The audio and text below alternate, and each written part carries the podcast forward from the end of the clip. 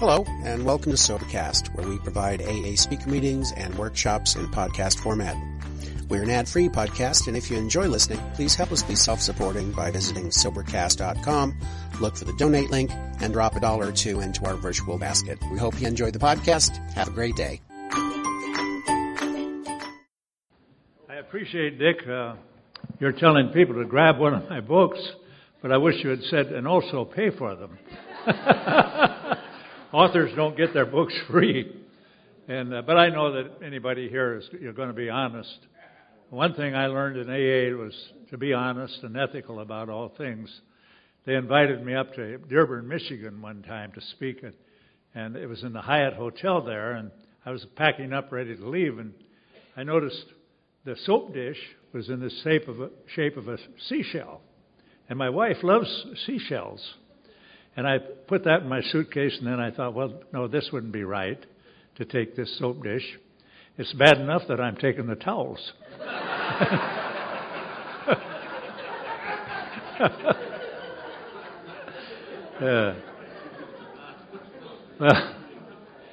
I went to my first AA meeting.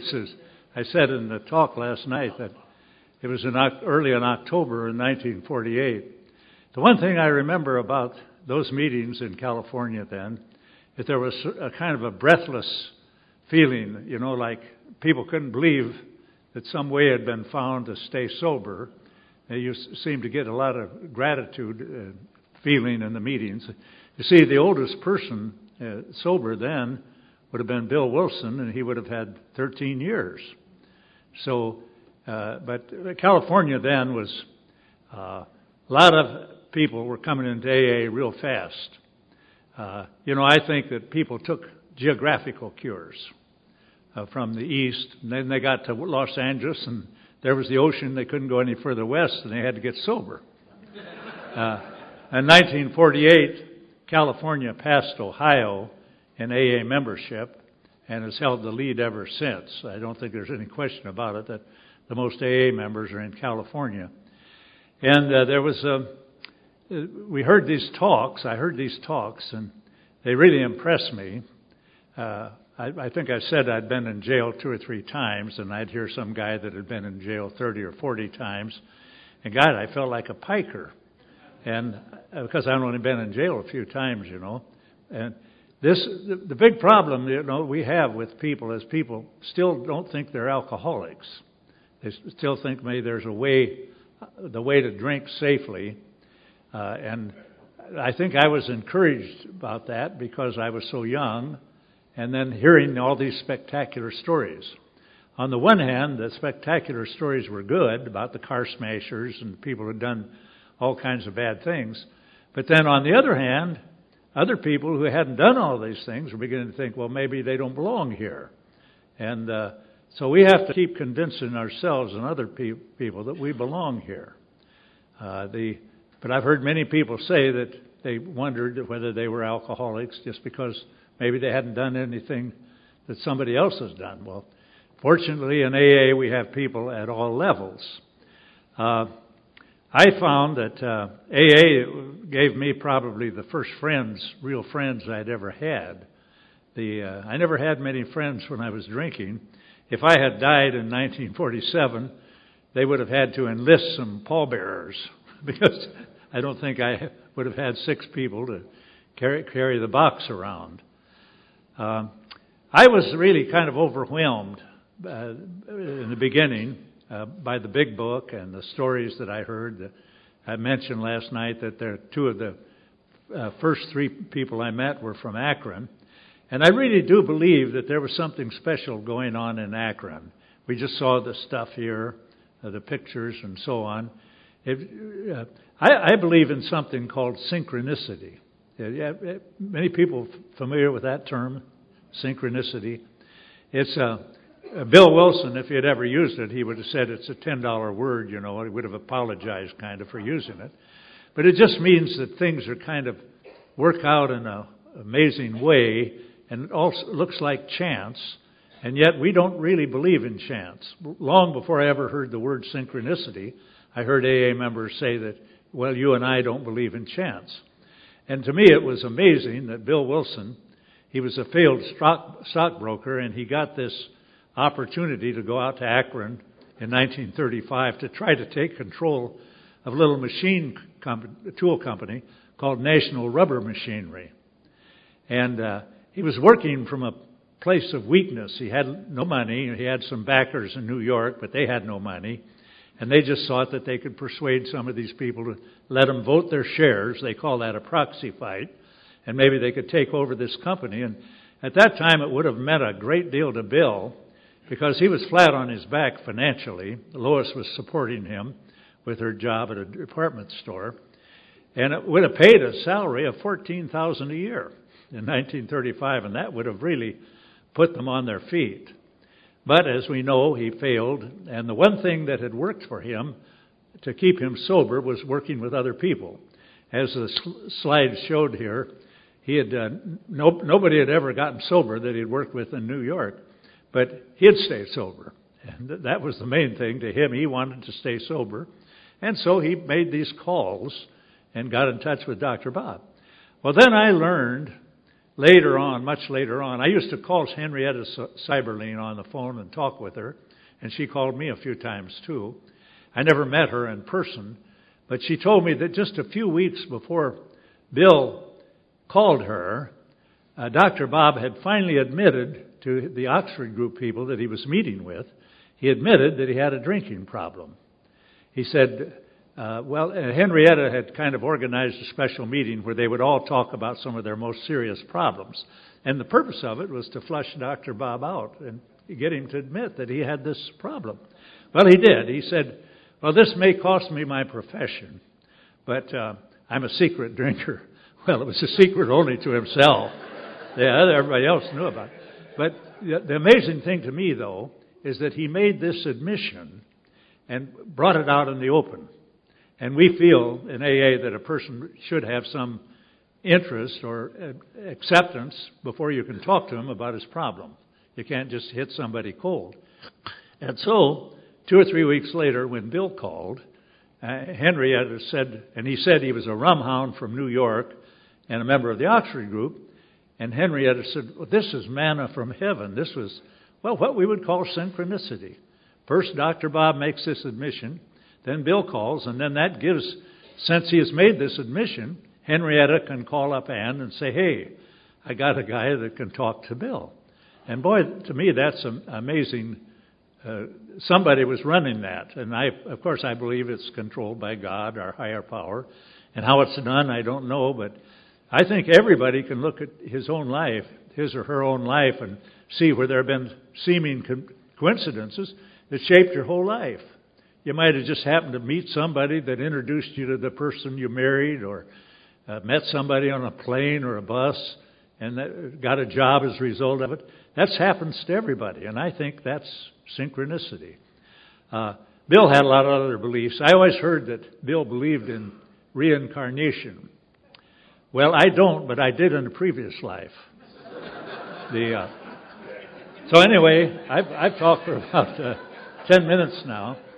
And it's really great to be up here with these fellows, and I'd be glad to let them talk for a few minutes, and then I'd be happy to come back up here and talk again. So I'll sit down now, and I guess, is it Tom? Tom, yes. Yeah, well, good to see you, Tom. Good to see you. This is Tom from Orlando. Hi, my name is Tom. I'm an alcoholic. And I think I should have sat down when he said 30 years or 35 years, you know. But I'll tell you, it's really, what do you call it, specificity? It's serendipity. About a week ago, I was working in the intergroup office in Orlando, and I saw this little brochure about the archives meeting in Macon. I'm not an archivist, but I like to get out of Orlando as often as I can. And I have a motorcycle, and this is about almost 400 miles, so it's a nice ride. So here I am. But I'll tell you what's really strange. I read that brochure, and I saw one of the speakers would be Bill B. Now, I'm going to tell you a long story. Bill is sober longer than I am, but I came into AA in 1963. And I used to go to a meeting in Woodhaven, Queens. And there was a guy there, an older guy. I think he was a pressman, worked for the Daily News. And he used to talk about his son. The guy's name was Bill, his father. And he used to talk about his son, and he wished his son would get in the program. And I would say, yeah, me too. You know. So as I say, I came in 63. My sobriety date is January 3rd, 1971. So I listened to these guys. Finally, I met a guy who I really liked. He was a terrific guy. He became my sponsor, and as I found out yesterday, he was Bill's sponsor. Now, why I like this guy, he was a little Jewish guy. He was a jeweler. And I first met him, and he told me about this preamble. And he said, you know, there are no dues or fees for a membership. He said, I thought they said there were no Jews or thieves, and I was going to leave. So so I love that. I mean, the guy was just terrific. And that's the kind of people, I said, gee, this is terrific. Because I thought, if I come into AA, I'm going to have to stop drinking. My life is over. It's lights out. Forget it. But I met Benny, and I met a few other guys that we were reminiscing about, and it was a lot of fun. So I said, well, okay. As a matter of fact, when I saw Benny, I knew he was like a town drunk. He used to drink with my brother.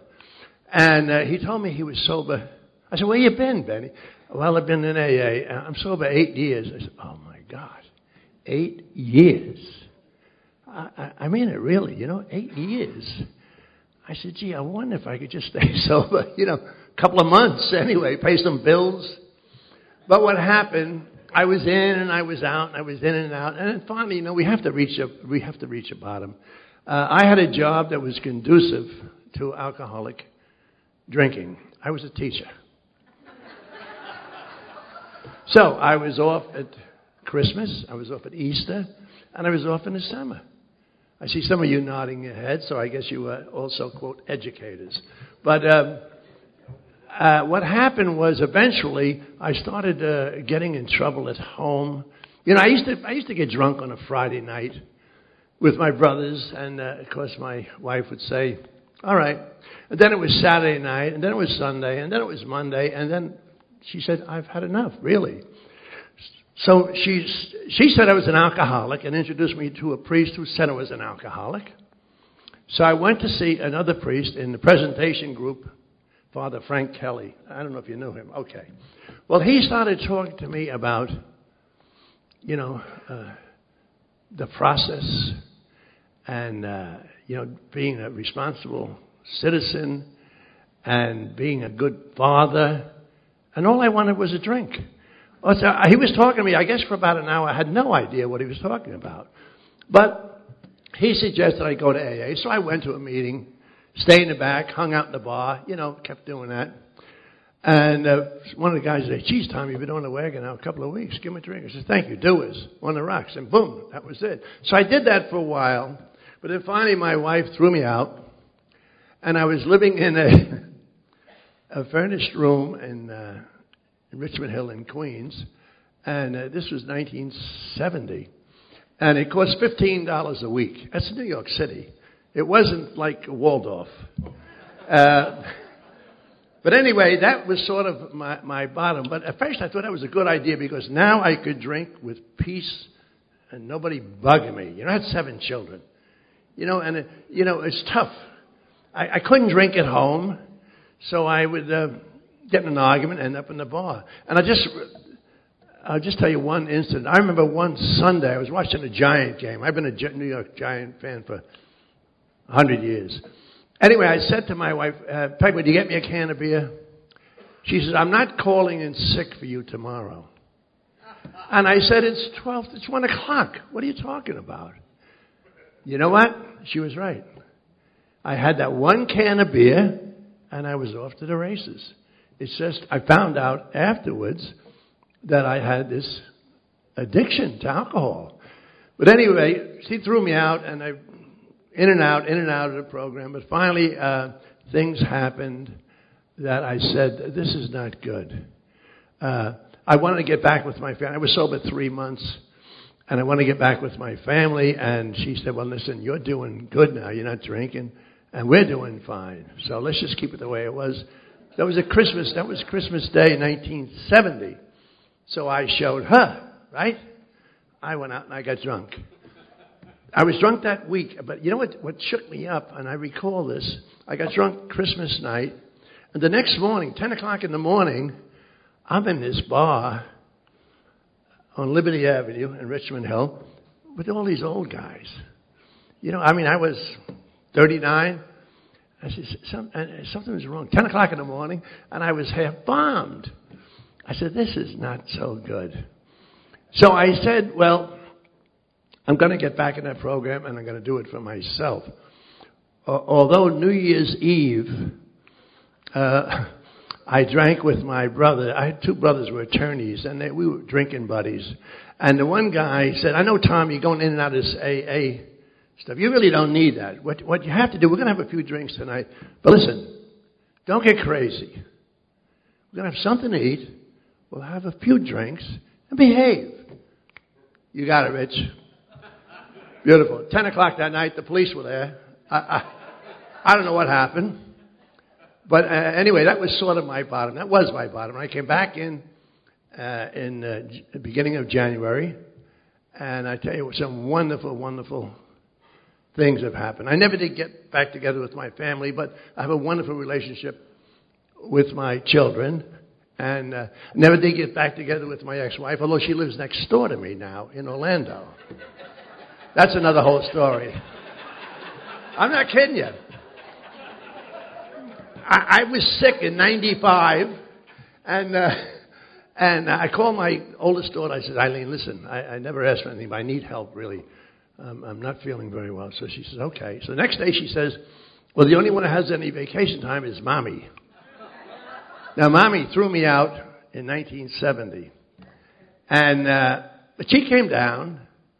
And she was sort of making tea, you know, so I didn't break my leg in the shower. And the lady next door to me said, well, Tom, gee, I'm sorry you're sick, but I want to tell you I'm getting married and I'm selling my house. Now, I live in a community, a mobile home community with 1,100 homes. It's on a golf course. It's really very, very nice. So Peg, my ex, says, I think I'll take a look at that house. I said, it's a good idea. This is a great place to live. It's reasonable. It's very secure. So she goes back to New York, and she was talking about retiring. I said, well, this is really, Orlando's very nice. Well, she goes back home, and a month later, my oldest daughter calls me. She said, Dad, are you sitting down? I said, yeah. Why? Mommy bought that house. I said, Mommy bought what house?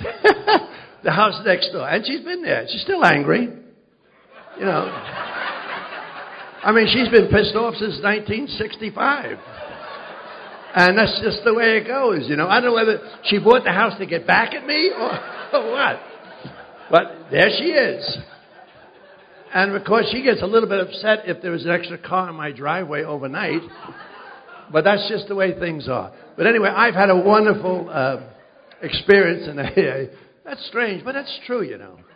I could write one of those books, but nobody would believe that stuff. But anyway, I've had a wonderful time in AA. One of the great things is I started riding a motorcycle. You know, when I was down in Orlando, the rednecks said, Tom, you got to get a bike. Motorcycle. I said, motorcycle? I was raised in New York City. Nobody had a motorcycle, but I got one. And I have been in every state up in Canada. I took the bike to Toronto, to the International. And I've been in every state, meetings in every state. It's a wonderful, wonderful experience. That's just one of the things that AA has given me, one of the fun things, you know. There have been tragedies, you know, the family members die, but that's all part of it. I learned it's just for today, one day at a time. And as I learned when I first came into AA, things will get better because I didn't believe them. Well, I have to tell you, then we'll let Bill. When I first got sober, I wanted to pay some bills, get the family, you know, but that wasn't going to happen. So I stayed in AA, I stayed sober, because I say, I know what I'm going to do. I'm going to keep this job with the city, and I'm going to retire and get that pension. I'm going to get an apartment over a bar like in Fort Lauderdale or Daytona, and I get that check every month.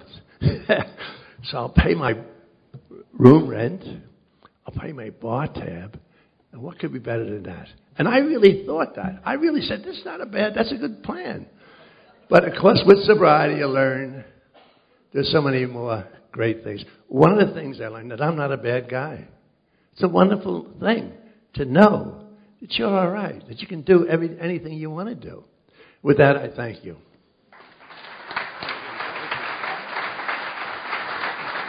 And now we give you Bill from Woodhaven.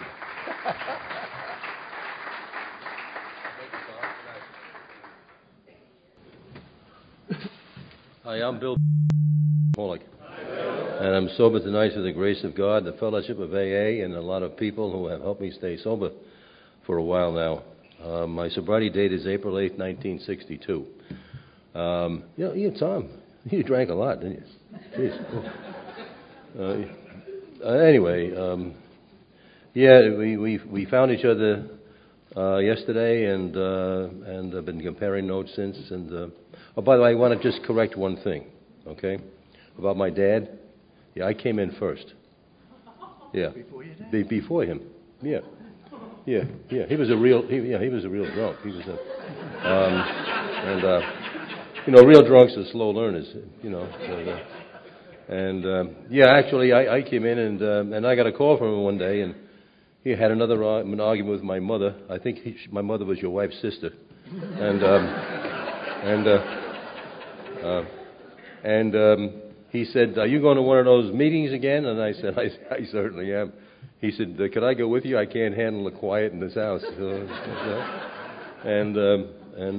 Charlie Alex Eunice, remember Charlie Alex Eunice? Yes. He became my dad's sponsor. Yeah. He told Charlie that he probably couldn't stay sober because you can't teach old dogs new tricks. And Charlie said, "I'm the oldest dog you'll ever find," and they taught me. So anyway, I love Alcoholics Anonymous. I know you all do too. Otherwise, you wouldn't be here doing the wonderful work that you do, dedicating all the time that you do to it. You know, my sponsor, Benny Michelson, who Tom knew very well, also. After he got me through the big book, the next book he gave me was AA Comes of Age. And when I read that, I fell in love with the history of Alcoholics Anonymous. And I've been in love with it ever since. By the way, you didn't talk very long tonight. You don't expect me to give you any more time, do you? Anyway, that's all right, Mel. I want you to know I not only love this man, I honor him. And he's a special man in my life. And since the first day I met him. And anyway... How did I get to Alcoholics Anonymous? I drank a lot. That's what I did. I was a newspaper reporter in the city of New York. And after having spent 5 years in a seminary studying to be a priest, it took them 5 years to catch up to me. Then they threw my ass out, you know. They called me painting the convent one day. And my ladder was right next to the nun's bathroom. But, you know... I mean, I was too young to get into their habits, so I mean, I don't know what the hell they were worried about, you know. So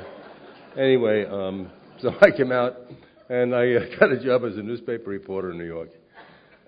My story is a very simple one. I'm a guy that was gifted by my higher power with a lot of writing talent, and through the use and abuse of alcohol and my disease of alcoholism, I drank it all away.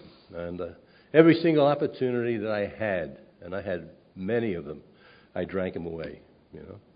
I was 18 and a half years old when they made me a newspaper reporter for the largest Indian newspaper in the world at that time, the New York Journal-American. And what an opportunity, what an opportunity. But, you know, I advanced quite quickly because when you're young, you know, you can handle this stuff. And by the time I was 21, I was a rewrite man for the paper. And by the time I was 23, I was a feature writer for the New York Journal-American. And by the time I was 25, I was the obituary editor, which, because I got fired 5 times. The obituary editor is not like being a feature editor. You're supposed to come in at 3 o'clock in the morning and call up funeral homes in New York and find out what well-known people dropped dead that night. That wasn't a fun job. And besides, I didn't have enough time to do that because I was spending most of my time with Moochie, in Moochie Saloon, which is right on the waterfront. Great saloon, great saloon. In fact, every time the tide would come in, the East River would rise, and it would flood the basement of Moochie's and overflow the toilets, and it really smelled really nice. I mean, I really felt at home in that place, you know.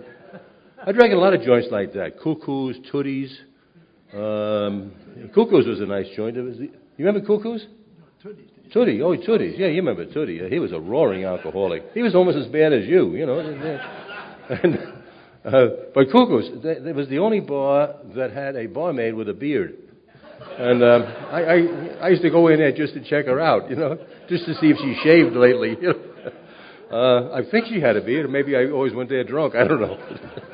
Anyway, in the beginning, I had a lot of fun drinking. You know, and let's not deny the fact that, you know, a lot of us had a lot of fun drinking, you know. But it catches up.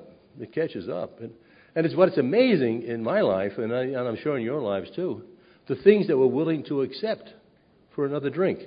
You know, I had eight automobile accidents, all directly as a result of being drunk, you know, but I never blamed it on being drunk. You know, the steering wheel wasn't working right, or the pole shouldn't have been there, you know, that kind of stuff, you know. It's amazing. I never blamed booze. From the beginning, I thought booze was a friend. You know, it enabled me to do things that I was not able to do before I found alcohol. When I found alcohol, boy, Katie barred the door, you know. And bad thing I did is what we do is we marry some lovely, beautiful, innocent lady and then drag her down into the pits with us. And that's what I did with this wonderful, wonderful wife of mine named Bernadette, from a lovely Italian family, fantastic Italian family. She was one of 16 children, and only one boy in the whole family. Imagine that. I remember his name was Anthony. I called him Tony, and I remember asking Tony one day. I said, "What's it like growing up with all of these sisters?" You know what he said to me? He said, "I didn't know until I was 13 I didn't have to sit down to pee." You know. You know, I was. You know, Well, you see, I'm at heart, I'm an investigative reporter, you know, and I like to get to the facts. He was a great guy. He's passed on now, but he was a great guy. Anyway, I drank my way through the newspaper business. I finally quit before I got fired for the fifth time, and went to work for a weekly news magazine, traveled all over the country interviewing famous people, getting drunk wherever I went, missing deadlines, and that lasted 3.5 years, and then I was about to get fired from that, and I came back to New York, and I got a job working for WOR Radio. Remember WOR Radio? Yeah. It's amazing, with all you drank, you still got a good memory, Tom, you know? Anyway, I'm only kidding. And that lasted 6 months, because on radio, you know, you have deadlines in a newspaper, but you know they're hourly or deadlines. And John Scott, who was the head of news at WABC, at WR Radio, kept saying to me, "When we go on the air for the 105 news, we gotta go on the air at 105 and have the news, not 106, not 107, 105." All right, John. You know. So he liked the way I wrote the news, but I was always, not always, but often too late. So he was about to fire me, and I got a job working for a very small PR firm in New York. Every public relations man I had ever met was a drunk like me, so I figured I'd be safe there. I wasn't. In fact, I was sharing with Willie today, when I went to work for this firm, by this time I was getting physically ill. I blew up. Some of us blow down, so I blew up. I became about 320 pounds of walking alcoholic bloat. And they gave me, because of my experience, they hired me because I needed somebody to write stuff. And they gave me an office without a window. And so I go out and have my 3-hour liquid lunch, and I come back in my windowless office and close the door. And then the boss would knock on my door, open the door, and almost pass out from the smell, you know. So I lasted there 3 months. And then I became almost unemployable. Through the grace of God, I got very, very sick, and I wound up going to see a psychiatrist. And I used to always, like have 3, 4, 5, 6, 10, 11, 12 drinks if I had to face something important in my life, you know, like getting married, something like that. But here I'm going to go see a psychiatrist. So I stopped off at Fred Funk's Saloon, and I had about 5 or 6 really double shooters. And so by the time I went to see this guy, the reason I was going to see him because I thought I was crazy. It made so much sense to me, you know. I would think about it, and then one night at a Third Avenue bar, it just came to me that I was nuts. And so that's why I went to the psychiatrist. And so I stopped off at the bar and got ready, and by the time I was ready, you know, I was half loaded. He pointed me, he sat me in a chair in front of his desk, and I laid my belly on his desk. He told me later on when he saw me, he said I looked like Porky Pig with a hangover, you know. So and this guy questioned me up and down, and what he did is he painted a picture of a guy who was 27 years old, who drank every day in the week, anything to get his hands on. And then he asked me if I knew what an alcoholic was. And I said, sure. And I described a guy in a Bowery. And to me, that was an alcoholic. And then he began to talk to me about the disease of alcoholism, and I got indignant because I suddenly realized he was sort of like hinting, suggesting. No, he was even doing more than that I was an alcoholic. And really, I got upset. And but I was stuck because my wife knew I was going, and my mother-in-law knew I was going, and so he suggested I go to AA. And so I went. I was taken by some guy in the intergroup office to a meeting in AA. And it was my first meeting. They told me that I should listen and identify. Well, the guy that spoke probably weighed 100 pounds soaking wet. I weighed 320. How the hell can you identify with a guy like that? You can't. It's impossible. He talked about having automobile accidents. As I said, I had 8. He had about 4 or 5. And I said, anybody can have an automobile accident. You don't have to be an alcoholic to do that. He had problems at home, like Tom and I. But you don't have to be an alcoholic to have problems at home. You know, he talked about losing jobs. You don't have to be an alcoholic to lose a job. You know, everything he said, I just, you know, said that you don't have to be an alcoholic to do that. So I wasn't not ready. They told me, they gave me a book, told me my home group was the Richmond Hill Group. And they said I should go there on Tuesdays and Saturdays, and they would get a contact for me. Well, I couldn't tell them I wasn't going to go to the Richmond Hill Group. I might bump into somebody I knew, you know. I don't want anybody to see me going to AA. I never thought about the fact that Saturday afternoons they'd see me urinating on their hedges, you know, but to see me going to AA, you know. So I went. That's how I wound up in the Woodhaven Group, 3 miles out of the way, and stayed around about 3 months, and then went out and drank again. And on August 7th, I wound up sitting on a window ledge of a hotel in New York City, the old Margarita Hotel, where now it's the 21st station, police station is there now. And there was an air shaft and, in between buildings, and I crawled out on a ledge because at 28 my life was over.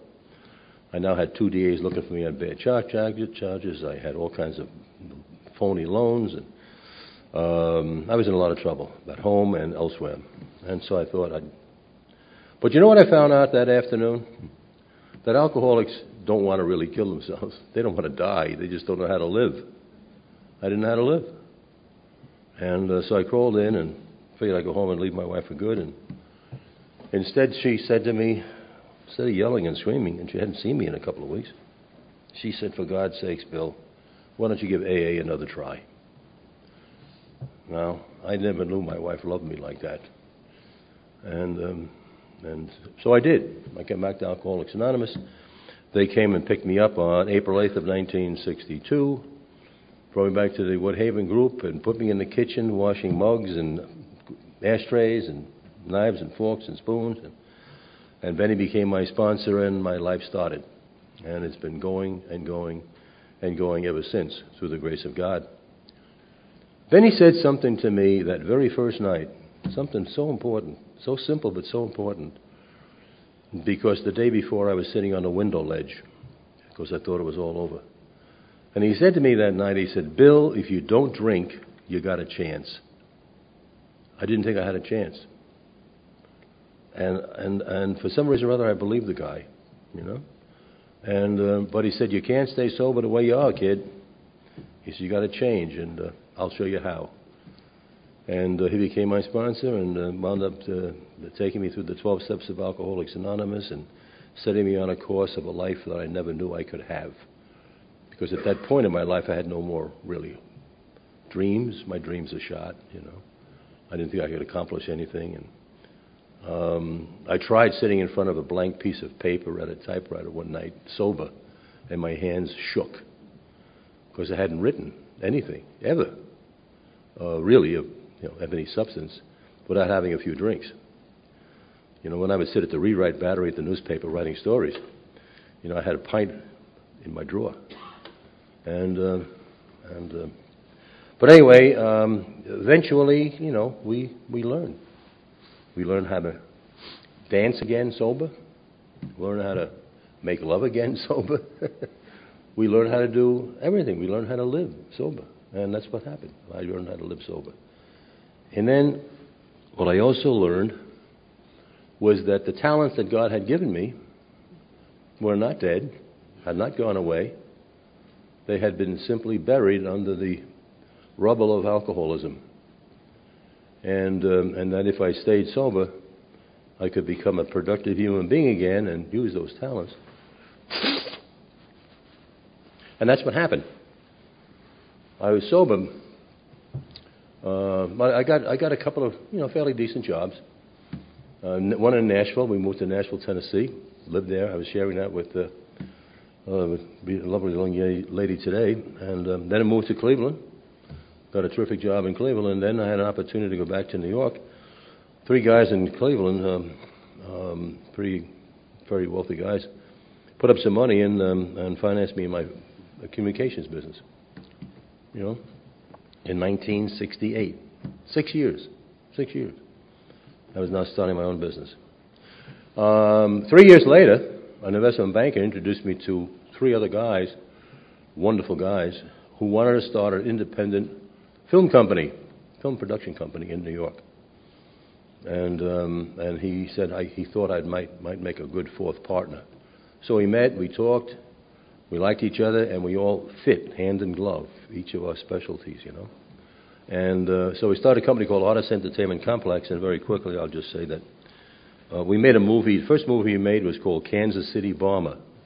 I don't know if everybody, you're too young to remember that.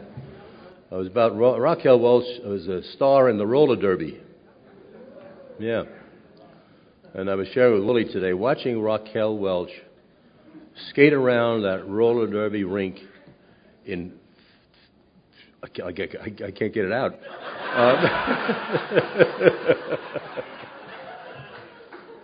She's still fantastic.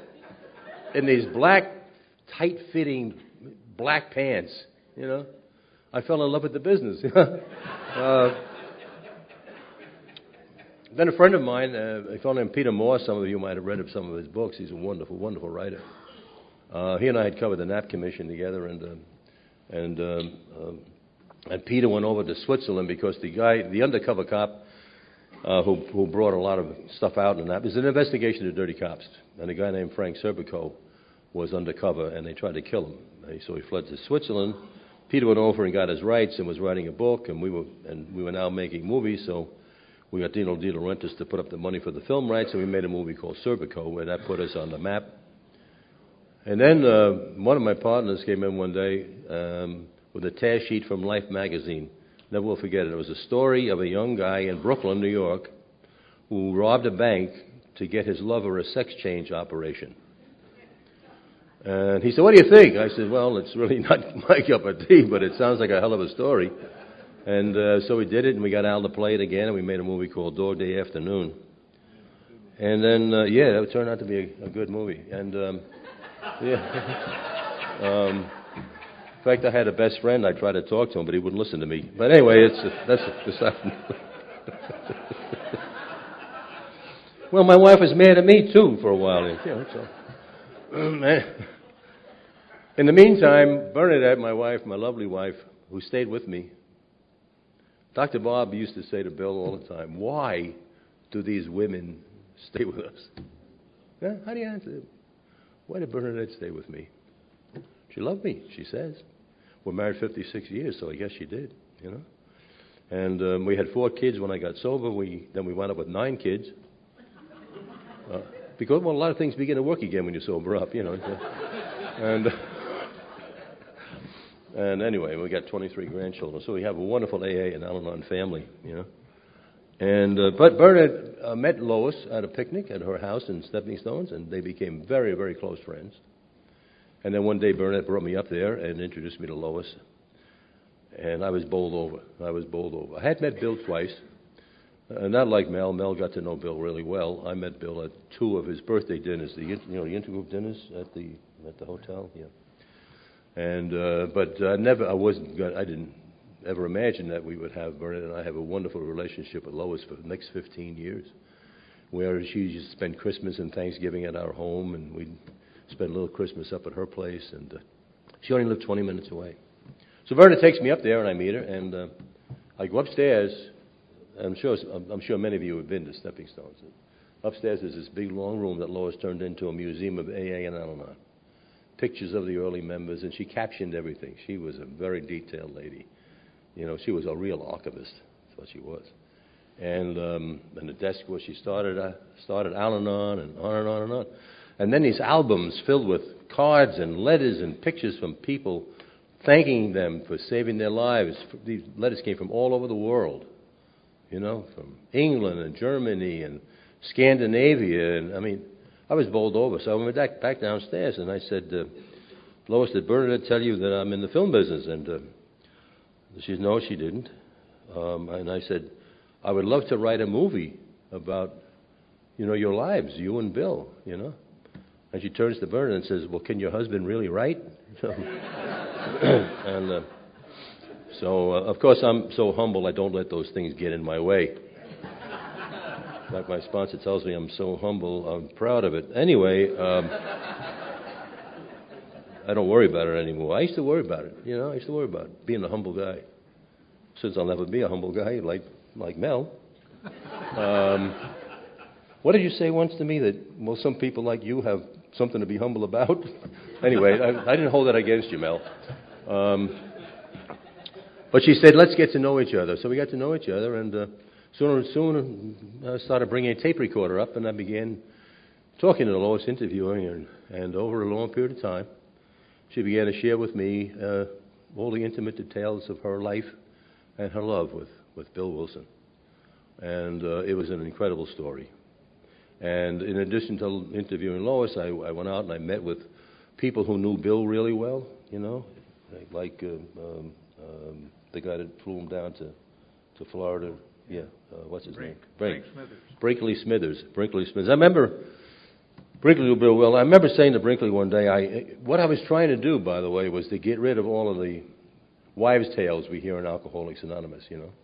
There are so many people who know so many things that aren't true. It's amazing, isn't it? You know, yeah. And so my job, I approached this whole project as an investigative reporter to debunk the myths, you know, and just tell the truth. That's what Lois asked me to do, tell the truth of the story. Bill, just tell the truth of the story. So that's what I meant. But I said to Brink one day, I said, I understand that Time magazine wanted to do a cover story on Bill, and they wanted to put his picture on the cover. And it must have been awfully, Bill had to have a lot of humility to turn that down. And Brink roared. He laughed. I said, what are you laughing about? He said, well, how many guys do you know that can walk around telling everybody they turned down the cover of Time, you know? And suddenly I realized that Bill was just like me. Or I was just like him, you know? And so then I wrote a movie, and we made My Name is Bill W., and it was just a wonderful, wonderful experience. And I never thought that God would bless me twice, but I realized that I didn't have enough time in that movie to tell Lois' story at all, you know? In 98 minutes, you can't tell both the AA and the Al-Anon stories. And I felt very guilty about that. And plus, I wanted Lois to live to see the movie, and she didn't. She passed away on October 5th, 1988, and the movie came out April 30th of 1989. Fast forward to 2000, and we were building a home now in Little River, South Carolina, you know, all places for a Brooklyn boy to move to. Of course, I've always been a Southerner. I was born in South Brooklyn, you know. So, and we're unpacking boxes. And I find a bunch of old tapes at the bottom of one of these big boxes. And it was all those tapes that I had made with Lois years before. So I put one in my recorder, and out comes Lois's voice. And, man, it blew me away. But then I started feeling guilty, you know. That, I mean, after all she gave me, she shared her entire life with me, and I didn't give her very much back, except Bill's story, which she loved. Because I read her the script, and she loved the script. And suddenly my wife comes running in. And, hey, Ben, well, that's Lois. I say, I know. She said, well, what are you going to do? I said, what do you mean? She said, you got to do something with those things. I said, I know. She said, well, what are you going to do? I said, well, I don't know yet, but I'm going to do something. You got to do something with those tapes. You know, wives are. I'm not, you know, some wives are. And it did take me long to realize that I had to write her story. I had talked over the years with some producers about, you know, wanting to make the Lois Wilson story. And one guy said to me, who's Lois Wilson? And I said, well, she was married to Bill Wilson, the founder of AA. Oh, Bill Wilson, the founder of AA, yeah, but who? That was his wife? Yeah. I said, well, she founded Al-Anon. Well, what's Al-Anon? You know? So they didn't know. Lois had been anonymous for a long time, and Al-Anon was not that well known. Still is not well known enough. And so I decided I'd write a book, because if you write a book about somebody, they become important enough to make a movie about sometimes. So I wrote, the Lois Wilson story, When Love Is Not Enough, and Hazleton. You know, we had three publishers, but I felt Hazleton was the right one to go to. And then when the book came out, I got a call from my old friend Brad Moore, who was the president of the Hallmark Hall of Fame, and we built a wonderful relationship when we made My Name is Bill W. And Brad said, hey, somebody sent me a copy of your new book. Why the hell didn't you call me up and tell me about it? I said, well, we're shopping it around to various producers. He says, the hell you are. He said, we did a wonderful job the first time around. Why can't we do a wonderful job the second time around? So he said, I'll meet you. He said, well, why don't we all meet at Stepping Stones and talk about it? So Brad and three of his people came in, and Peter DeShow, who had been the executive producer of My Name is Bill W. and we stayed friends all those years, he flew in from L.A., and myself and my wife Bernadette, and we all met at Stepping Stones, and we talked about it. It didn't take us long to decide that Hallmark was willing to make a terrific movie, they were willing to go up to $10-12 million, which is unheard of for a TV movie. Most TV movies are maybe $3 or $4 million, you know. But then it took us 3.5 years, because we had some problems along the way. And then when I finally turned it over to God, God worked it out. God worked it out. So I'm going to talk just a little bit more about that tomorrow. So that's enough for me, because I really do want to leave Mel some more time. Otherwise, he'll talk about me. But Mel, I want to point something out. Mel is not an old-timer, and I'm not an old-timer either. We are simply long-timers. You know? I remember I was invited to speak at a big dinner in Chicago at a Polish hall. And they used to get like 2,000 people to this dinner. And over the course of some years, the attendance began to drop. And when they figured out the reason why it dropped, it was called the old-timers dinner. And so young people didn't think that, you know, they were really welcome. So they changed the name to the long-timers dinner, and the attendance went right back up, you know. So that's why. Plus the fact that, you know, you were what, 11 when you got sober? Yeah, because I was 9, you know. Yeah. Isn't this some program? Huh? Isn't this some program? And the people that we meet along the way, it's incredible. I'm very, very grateful to Alcoholics Anonymous. I'm very grateful to people like Mel and people like Tom and people like Dick and people like Ross and people like you. I really mean that from the bottom of my heart. The work you do is so important, you know, to Alcoholics Anonymous, to help us keep this story alive, you know, and vibrant and exciting, God bless you, over these years. That's what I've been dedicating these last 10 years of my life to. This is such an exciting program. I mean, you know, when we sit at meetings and see newcomers come in, and they can't, you know, and then watch them, you know, 6 weeks later, and their lights go on. And we've been witnessing this miracle right in front of our eyes. Yeah. Let me just close it this way. My mother-in-law, Bernadette's mother, and I for a long time didn't care for each other. She didn't like me because I was abusing her daughter and her grandkids. I don't know why she held that against me, you know. But she was always praying for me. Mama was always praying for me. I wound up living in her basement. My wife and I dragged my wife down to her basement. We were living in her basement with the four kids. And I would stagger in there. When I would come home, I'd come home to sober up. I didn't drink at home, thank God. But I was drunk enough when I got home. And but when I'd walk in that side door to go down to the basement, you had to pass the dining room. And Mama was always sitting at the dining room table praying. She had big stacks of prayer cards, the Lives of the Saints, the New Testament, and two sets of rosary beads. Now that's a prayer. That's a prayer, you know. And I knew she was praying for me, and I got very upset. And I would stand there drunk as a skunk and scream at her. Stay out of my GD life. I don't need you praying. And she would never even turn around and look at me. She'd just keep on praying. Yeah.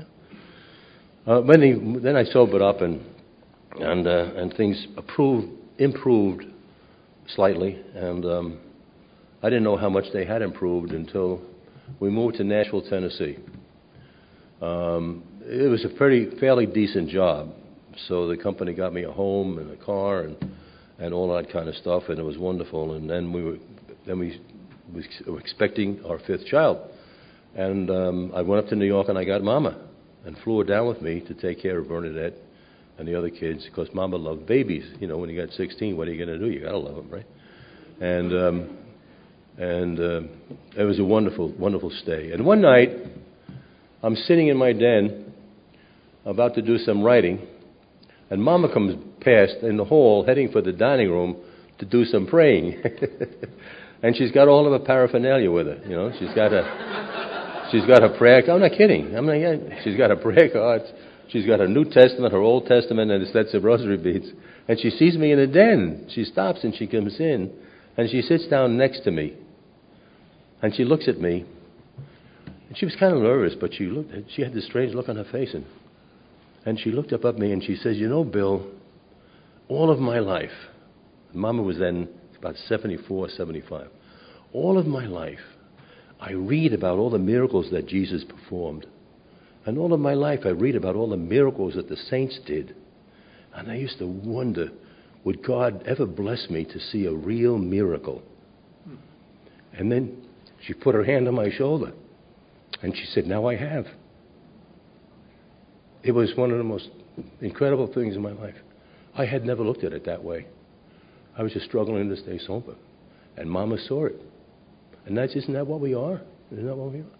Miracles of Alcoholics Anonymous. Thank you.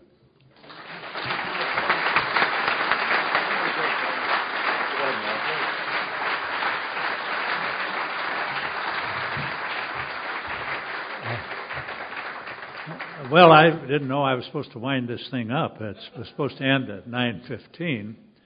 I'm really impressed to be here with Bill and Tom. Great story, Tom, that you told here, considering how we got you on this here. But I'm really impressed to be with this film writer, you know. I tried to write some films, but they all came back. But I did get something a couple of years ago.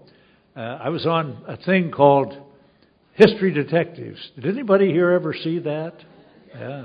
I didn't even know there was such a show. It was PBS. And by gosh, they called me up and wanted me to fly down to New York and be interviewed. What had happened, some guy had found a letter written to his grandmother. His grandfather had died, and Bill Wilson had written this letter to his grandmother, thanking her for the guy's help and everything else. And she wondered what this guy's relationship was to AA. He knew that the guy wasn't a member of AA or hadn't been an alcoholic or anything. So they called me up, and I went down there, and I was interviewed in front of the New York waterfront.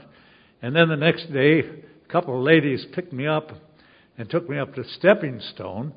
And I see this one woman on PBS all the time on this History Detectives. The thing I remember is I probably saved her life. She had worked half the night, and she was out sleeping in the car with the motor running. And I ran out there every 5 or 10 minutes to make sure she was okay and this sort of thing. But anyway, then I was interviewed in front of 182 Clinton Street. What we finally found out was that the guy had lent Bill some money, a few $100s, when he really needed it. And they wove that into the fact that actually the guy had saved AA, really, by lending Bill this $300, what it ever was. But they questioned me about the Oxford Group and wanted me to say some things that I wasn't willing to say and everything. It's really something to have a couple of these female reporters grabbing you and throwing these questions at you. But anyway, that was my experience in the film industry. I do tell people once that I made a porno film up in Michigan, and the sheriff arrested all of us and charged the other guys with indecent exposure and charged me with inadequate exposure. That's all I have to say. Thanks. Good job. Thank you.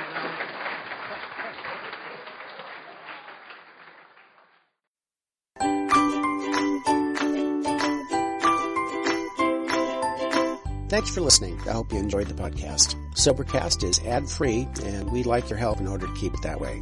So if you'd like to help us be self-supporting by pledging $1 to a month, visit Sobercast.com and look for the donate links. Thank you very much.